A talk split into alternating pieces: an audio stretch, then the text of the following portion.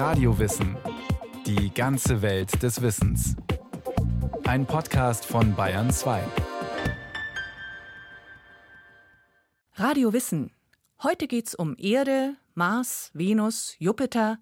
Wie entstehen Planeten? Und weshalb sind sie so unterschiedlich? Manche groß, andere klein, die einen aus Stein, andere aus Gas. Ineas Ruch erzählt, wie aus Staubkörnchen Giganten werden. Im Jahr 2019 erhielt der Schweizer Astronom Michel Major den Nobelpreis für Physik für eine bedeutende Entdeckung. Er hatte den ersten Planeten außerhalb unseres Sonnensystems gefunden. Was Major damals mit einem Kollegen beobachtet hatte, im Jahr 1995 an der Universität Genf, war gleich in doppelter Hinsicht außergewöhnlich gewesen. Es war nicht nur der erste Exoplanet um einen sonnenähnlichen Stern überhaupt, sondern auch noch ein überaus seltsamer. Der Planet passte nicht in die damalige Theorie. Er kreiste viel zu nah und viel zu schnell um seinen Stern. Das war nach damaligem Wissen unmöglich, erzählte Major 2019 in Stockholm. It was a surprise that after a very short das war eine Überraschung. Kurz nach dem Beginn unserer Beobachtungen haben wir ein seltsames Objekt entdeckt. Wieso war es seltsam? Weil es nur vier Tage brauchte, um seinen Stern zu umkreisen. Es war ein Planet wie Jupiter, aber seine Umlaufzeit betrug bloß vier Tage. Das kam völlig unerwartet, denn der Theorie nach müssen sich Eisteilchen zusammenballen, damit ein so riesiger Planet wie Jupiter entsteht. Aber so nah an einem Stern gibt es keine Eisteilchen, das ist offensichtlich. Nach der Theorie bilden sich riesige Planeten so weit draußen, dass ihre Umlaufzeit größer ist als zehn Jahre. Hier aber hatten wir vier Tage. Das widersprach der Theorie um den Faktor 1000. Es war kein kleiner Effekt. Gleich der erste Exoplanet, der entdeckt wurde, stellte 1995 das Wissen darüber, wie Planeten entstehen, auf den Kopf. Denn wie konnte ein Gasriese, der Eis braucht, um so groß zu werden, so nah um seinen Stern kreisen, wo es dort doch viel zu heiß für Eis ist?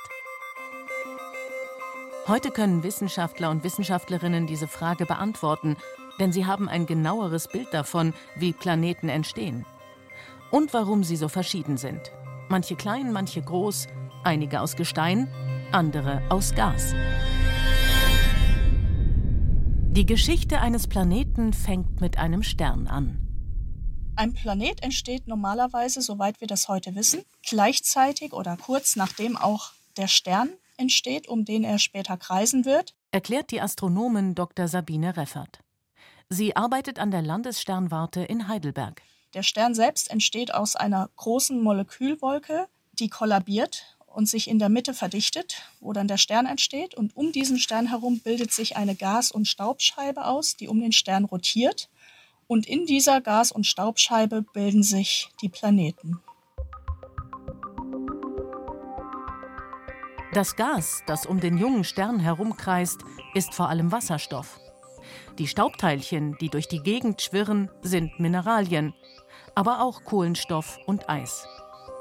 Diese Staubteilchen sind mikroskopisch klein, nur ein Hundertstel so dünn wie ein menschliches Haar. Und doch wird aus ihnen einmal ein ganzer Planet werden, ein riesiger runder Brocken, wie eine Erde oder ein Mars. Die Staubteilchen in der flachen Scheibe bewegen sich. Dabei stoßen sie aneinander und bleiben kleben, beschreibt der Physiker Professor Jürgen Blum. Er forscht und lehrt an der Technischen Universität Braunschweig. Diese Stöße finden bei sehr kleinen Geschwindigkeiten statt, also weniger als Schrittgeschwindigkeit. Und da die Teilchen sehr klein sind, wirken Oberflächenkräfte sehr, sehr effektiv. Das heißt, bei jedem dieser Stöße haften die Teilchen aneinander und bilden so immer größer werdende, aber sehr flockige Strukturen. Um einen jungen Stern herum sieht es in gewisser Hinsicht aus wie unter einem Sofa. Staubteilchen fliegen herum und ballen sich zu Flocken zusammen. Die Flocken werden etwa einen Millimeter bis einen Zentimeter groß. Danach ist Schluss. dann pappen die einfach nicht mehr aneinander. Das heißt, die Stöße, die jetzt stattfinden, die führen dazu, dass die Teilchen kompakter werden. Es fliegen dann also Staubklumpen rum. Die Staubklumpen bilden jetzt Gruppen. Sie fliegen gemeinsam als Herden durch die Gas- und Staubwolke und sammeln weiteres Material auf. Eine Lawine aus Staubklumpen bahnt sich ihren Weg. Und dann holt dieses Ensemble an Staubklumpen alles andere, was auf dem Weg ist, ein und verinnerlicht sich das. Und so wächst die Masse immer weiter, die gesamte Masse, ohne dass die Teilchen irgendwie aneinander pappen, bis schließlich deren gesamte gemeinsame Gravitation so groß wird, dass die Schwerkraft einfach alle anderen Kräfte überwiegt und das ganze Ding kollabiert zu einem Körper, den wir planetesimal nennen, also ein noch sehr kleiner Planet. Was mit den Staubteilchen passiert, die im Weltall um einen jungen Stern kreisen, kann man auf der Erde im Labor nachstellen. Bei winzig kleinen Staubteilchen wird typischerweise das gemeinsame Verhalten in der Gruppe untersucht, erklärt Jürgen Blum. Wir schießen also eine ganze Wolke von Staubteilchen in ein dünnes Gas hinein dann gucken wir, was die Teilchen dort machen. Natürlich fallen die nach unten im Labor und deswegen verwenden wir Mikrogravitationstechniken. Das heißt, wir gehen mit solchen Experimenten entweder in den Fallturm nach Bremen oder wir fliegen gar auf eine Rakete. Und dann schauen wir einfach, was dieser Staub macht, wie er sich bewegt, wie die Stöße zu immer größeren Staubklumpen führen und untersuchen eben diese Prozesse im Einzelnen. Bei größeren Staubklumpen also untersuchen Wissenschaftlerinnen und Wissenschaftler einzelne Stöße. Dazu lassen sie zwei Teilchen hintereinander in einem Fallturm zu Boden fallen. Während des Fluges herrscht Schwerelosigkeit, wie im Weltall. Und wir können dann einfach zuschauen, was passiert im freien Fall mit diesen Teilchen. Und dazu lassen wir eben auch ein oder zwei Kameras mitfallen und können quasi beim Fallen den Teilchen zuschauen, wie sie miteinander stoßen und was bei solchen Stößen herauskommt. Es werden auch Möglichkeiten am Computer durchgespielt, wie Staubteilchen aneinanderstoßen können. Es sind komplizierte, langwierige Berechnungen. Und man kann weit entfernte junge Planetensysteme beobachten und Spuren finden von gerade heranwachsenden Planeten, erläutert Dr. Sabine Reffert. In der Gas- und Staubscheibe gibt es Ringe, die frei von Material sind. Die sind dadurch entstanden, dass der Planet auf seiner Bahn das gesamte Material aufgesammelt hat, dadurch gewachsen ist und jetzt eben das Material an dieser Stelle in der Scheibe fehlt. Und diese Lücke, die der Planet da reingefressen hat, die können wir beobachten. All das zusammen, Beobachtungen, Experimente und Berechnungen, ergibt das Bild, das wir heute von der Planetenentstehung haben. Von Staubteilchen zu Staubflocken zu ersten Steinbrocken. Das sogenannte Planetesimal, das inzwischen durch Stöße und Zusammenklumpen aus feinstem Staub entstanden ist, ist ein verdichteter Koloss von rund 100 Kilometern Größe. Es ist ein junger Planet. Wir haben also jede Menge dieser 100 Kilometer großen Körper auf ähnlichen Bahnen herumfliegen. Die begegnen sich kaum, aber ab und zu passiert es eben doch, dass sie sich begegnen. Und wenn dann ein Stoß zweier solcher Planetesimale stattfindet, dann führt das meist dazu, dass die Planetesimale dabei kaputt gehen, aber das zufällig größere von den beiden sammelt über seine eigene Gravitation alle Bruchstücke ein. Das heißt, das größere verinnerlicht das kleinere Teilchen, frisst es auf.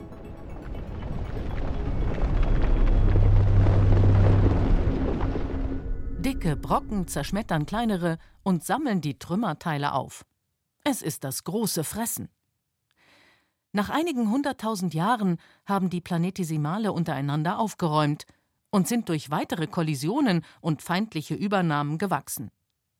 Man nennt sie nun planetare Embryos. Und sie stoßen weiter aneinander, zwar nur noch selten, aber umso heftiger. Nur die Stärksten überleben. Nach einigen Millionen Jahren werden so aus den planetaren Embryos richtige Gesteinsplaneten, wie Merkur, Venus, Erde und Mars. Diese Theorie erklärt allerdings noch nicht das ganze Sonnensystem. Denn weiter draußen sehen Planeten ganz anders aus als nah am Stern, ganz anders als Merkur, Venus, Erde und Mars, sagt Dr. Sabine Reffert aus Heidelberg. Wir haben in unserem Sonnensystem zum einmal vier erdähnliche Planeten oder Felsplaneten, die einen festen Kern haben. Und dann haben wir die vier Gasriesen weiter außen. Die vier Gasriesen sind vermutlich auch weiter draußen entstanden als die erdähnlichen Planeten und auch zu einer etwas anderen Zeit. Und dadurch haben sie etwas andere Eigenschaften. Insbesondere sind die Gasriesen außerhalb der sogenannten Eislinie vermutlich entstanden. Ganz nah am Stern ist es sehr heiß und je weiter man nach außen kommt, desto kühler wird es. Und irgendwo gibt es einen Abstand, bei dem die Temperatur so kühl ist, dass Eisteilchen in fester Form vorkommen. Im Wesentlichen haben sich die Planeten auch hier draußen so gebildet wie ihre Kollegen näher am Stern, indem sich Staubteilchen zu Kieselsteinen verdichtet haben, die durch Stöße und Aufsammeln von Material weiter gewachsen sind. Hier draußen aber, wo es so kalt ist, dass es Eis gibt, lief das große Fressen und Wachsen im Detail etwas anders ab. Schneller und eben mit Eis. Und das ist so häufig, dass einfach so viel mehr Material dort ist, dass die Planetenvorgänger, die da entstehen, eben nicht eine Erdmasse haben, sondern eben mehrere Erdmassen. Unsere Planeten sind so unterschiedlich, weil sie an verschiedenen Orten und in unterschiedlichem Tempo entstanden sind. Weiter draußen schlucken sie Eis und Gas und werden sehr schnell sehr dick. Und ab zehn Erdmassen etwa können dann diese Körper das umgebende Nebelgas effektiv aufsaugen und ausgedehnte Wasserstoff- und Heliumatmosphären bilden, wie wir sie heute bei Jupiter und Saturn auch sehen. So entstehen Planeten nach heutigem Wissen. Wie aber kann ein riesiger Planet aberwitzig nah um seinen Stern kreisen in der Hitze, obwohl er der Theorie nach weit draußen entstanden sein muss, in der Kälte? So einen skurrilen Planeten hatten die Schweizer Astronomen Michel Mayor und Didier Queloz 1995 entdeckt. Sie hatten einen weit entfernten Stern untersucht und festgestellt, dass er minimal schwankte. Das deutete auf einen Planeten hin. Es war ein Sensationsfund. Der erste Planet außerhalb unseres Sonnensystems. Den Schwankungen nach war es ein großer Planet, der seinen Stern sehr nah umkreiste. Das jedoch widersprach dem bestehenden Wissen über Planetenentstehung. Michel Mayor und sein Kollege wollten also sicher gehen, dass diese paradoxe Beobachtung nicht irgendwie anders erklärt werden konnte, sondern korrekt war und damit tatsächlich ein Beleg dafür, dass die bisherige Theorie unvollständig oder sogar falsch war.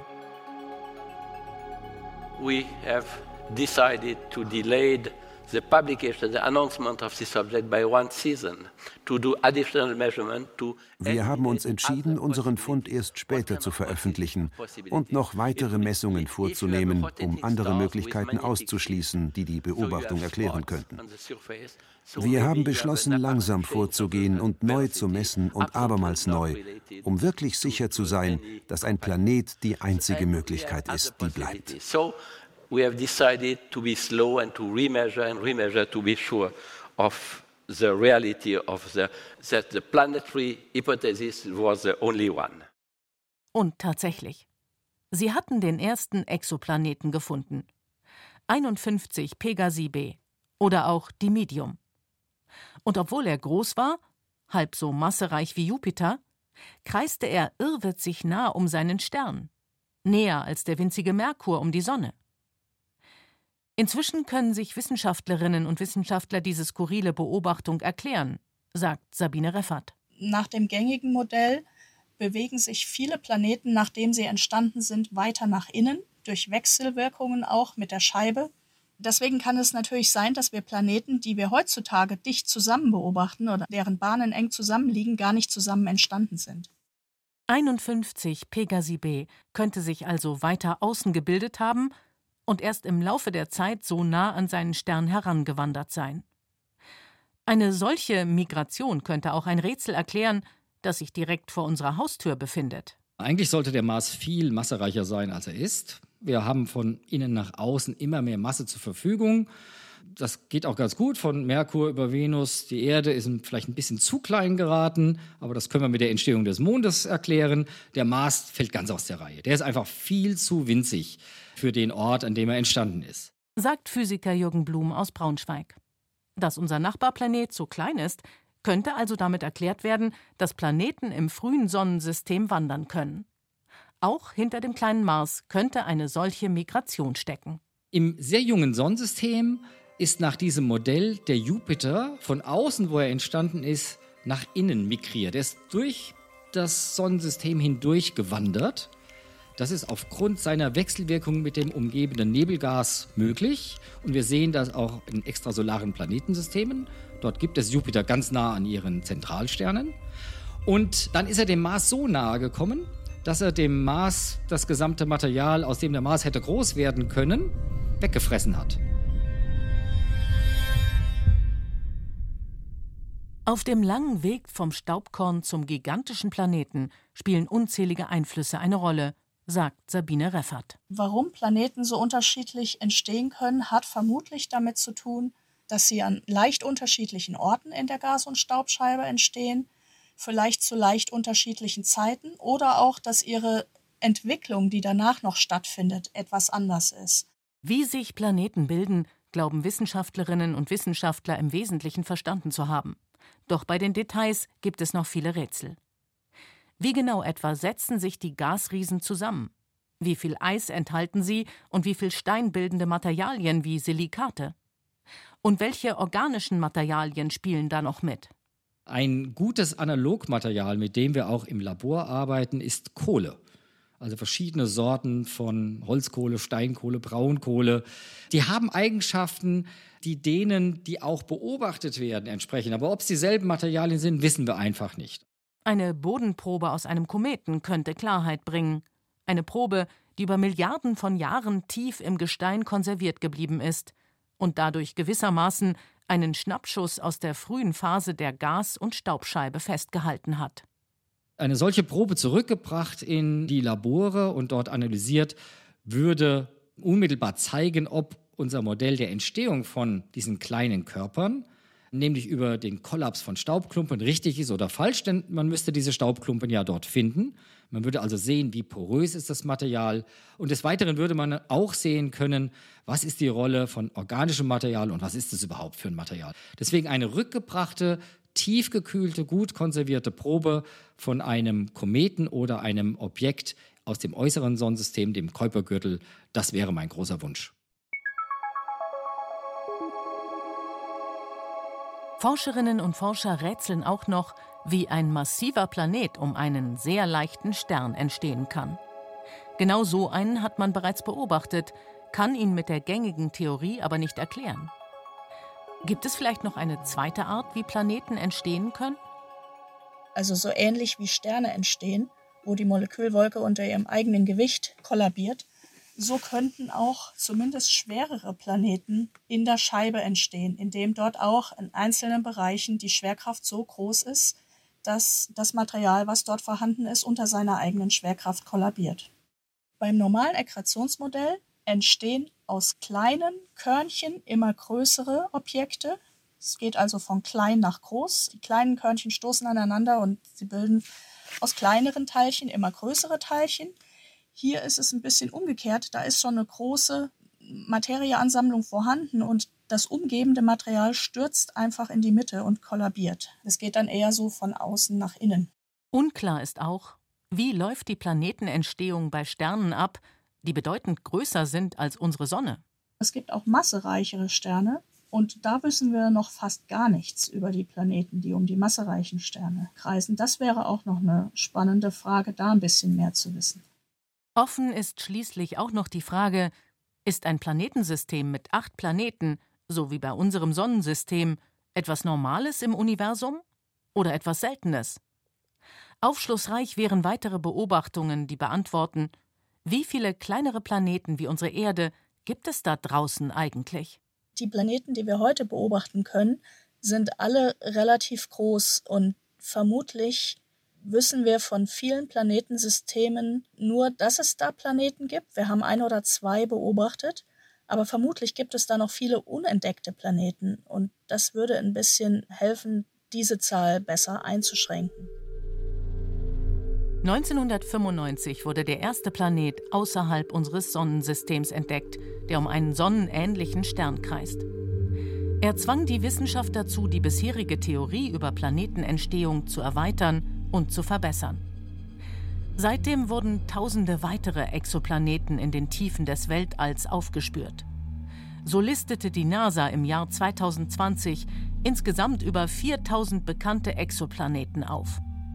Die meisten von ihnen sind groß, wie der Gasriese Jupiter oder wie der Eisriese Neptun, einfach weil große Planeten leichter zu entdecken sind. Wie viele Planeten da draußen so klein sind wie unsere Erde und wie viele auch so lebensfreundliche Bedingungen bieten, flüssiges Wasser, angenehme Temperaturen, Luft zum Atmen, ist unbekannt. Schätzungen gehen im Jahr 2020 von weniger als 50 möglichen Kandidaten aus. Doch sie alle sind für uns unerreichbar fern. Mit diesem Hinweis beendete Michel Major seinen Vortrag, als er 2019 den Nobelpreis für Physik erhielt, für die Entdeckung des ersten Exoplaneten um einen sonnenähnlichen Stern 25 Jahre zuvor. Der einzige Schluss, den wir aus all dem ziehen können, ist, wenn unsere Erde einmal unbewohnbar werden sollte, können wir nicht fliehen. Wir können nicht umziehen. Manche sagen zwar, oh, das ist nett, dass im Universum andere bewohnbare Planeten gefunden werden. Da hat die Menschheit ja die Möglichkeit auszuwandern. Nein, das ist nicht möglich. Wir sind mit diesen Planeten verbunden. Wir haben keinen Plan B. Thank you.